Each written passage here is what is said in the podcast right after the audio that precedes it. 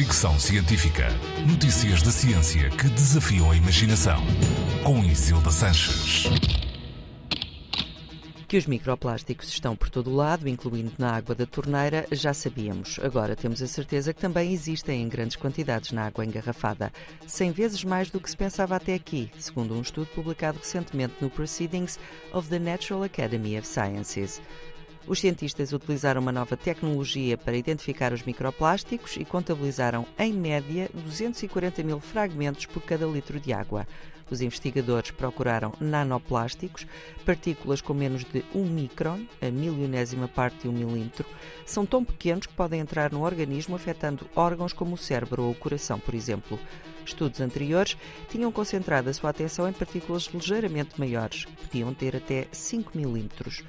Muito do plástico encontrado na água engarrafada pode vir das próprias garrafas, afirmam os investigadores, que não quiseram revelar as marcas de água analisadas por quererem fazer um estudo mais alargado.